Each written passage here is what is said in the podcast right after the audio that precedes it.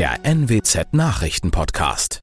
Moin zum Nachrichtenpodcast der NWZ. Mein Name ist Lena Ruschka. Schön, dass Sie einschalten.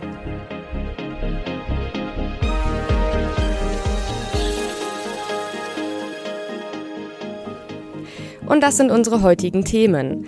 Land zahlt 460 Millionen Euro für Georgsheiler Zentralklinik. Oldenburger Gymnasium bundesweit Vorreiter in Sachen Klimaschutz. Und 22-jähriger Wadenburger wegen Vergewaltigung verurteilt. Gute Nachrichten aus Hannover für Ostfriesland. Der Bau des Zentralklinikums bei Georgsheil soll mit 460 Millionen Euro gefördert werden.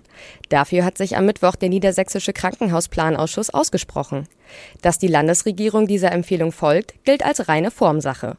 Die Trägergesellschaft erhält mit rund 460 Millionen Euro eine 81-prozentige Förderung ihres Vorhabens.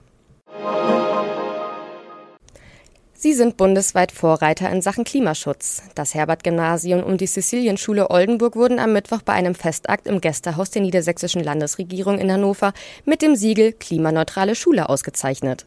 Landesweit wurden zwölf Schulen für innovative Projekte geehrt. Sie leisten einen wichtigen Beitrag, damit Niedersachsen Klimaschutzland Nummer eins werden kann, sagt Thomas Carstens aus dem niedersächsischen Kultusministerium. Die Schulen zeigen mit konkreten Projekten, dass das Ziel Klimaneutralität zu erreichen sei.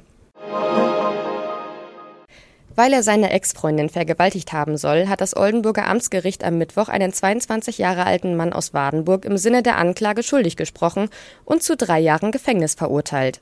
Damit erfüllte das Gericht den Antrag der Staatsanwaltschaft. Die Verteidigung hatte auf Freispruch plädiert. Es ist nun damit zu rechnen, dass die Verteidigung Berufung gegen das Urteil einlegen wird. Dann müsste der Fall vor dem Oldenburger Landgericht als Berufungsinstanz neu aufgerollt werden.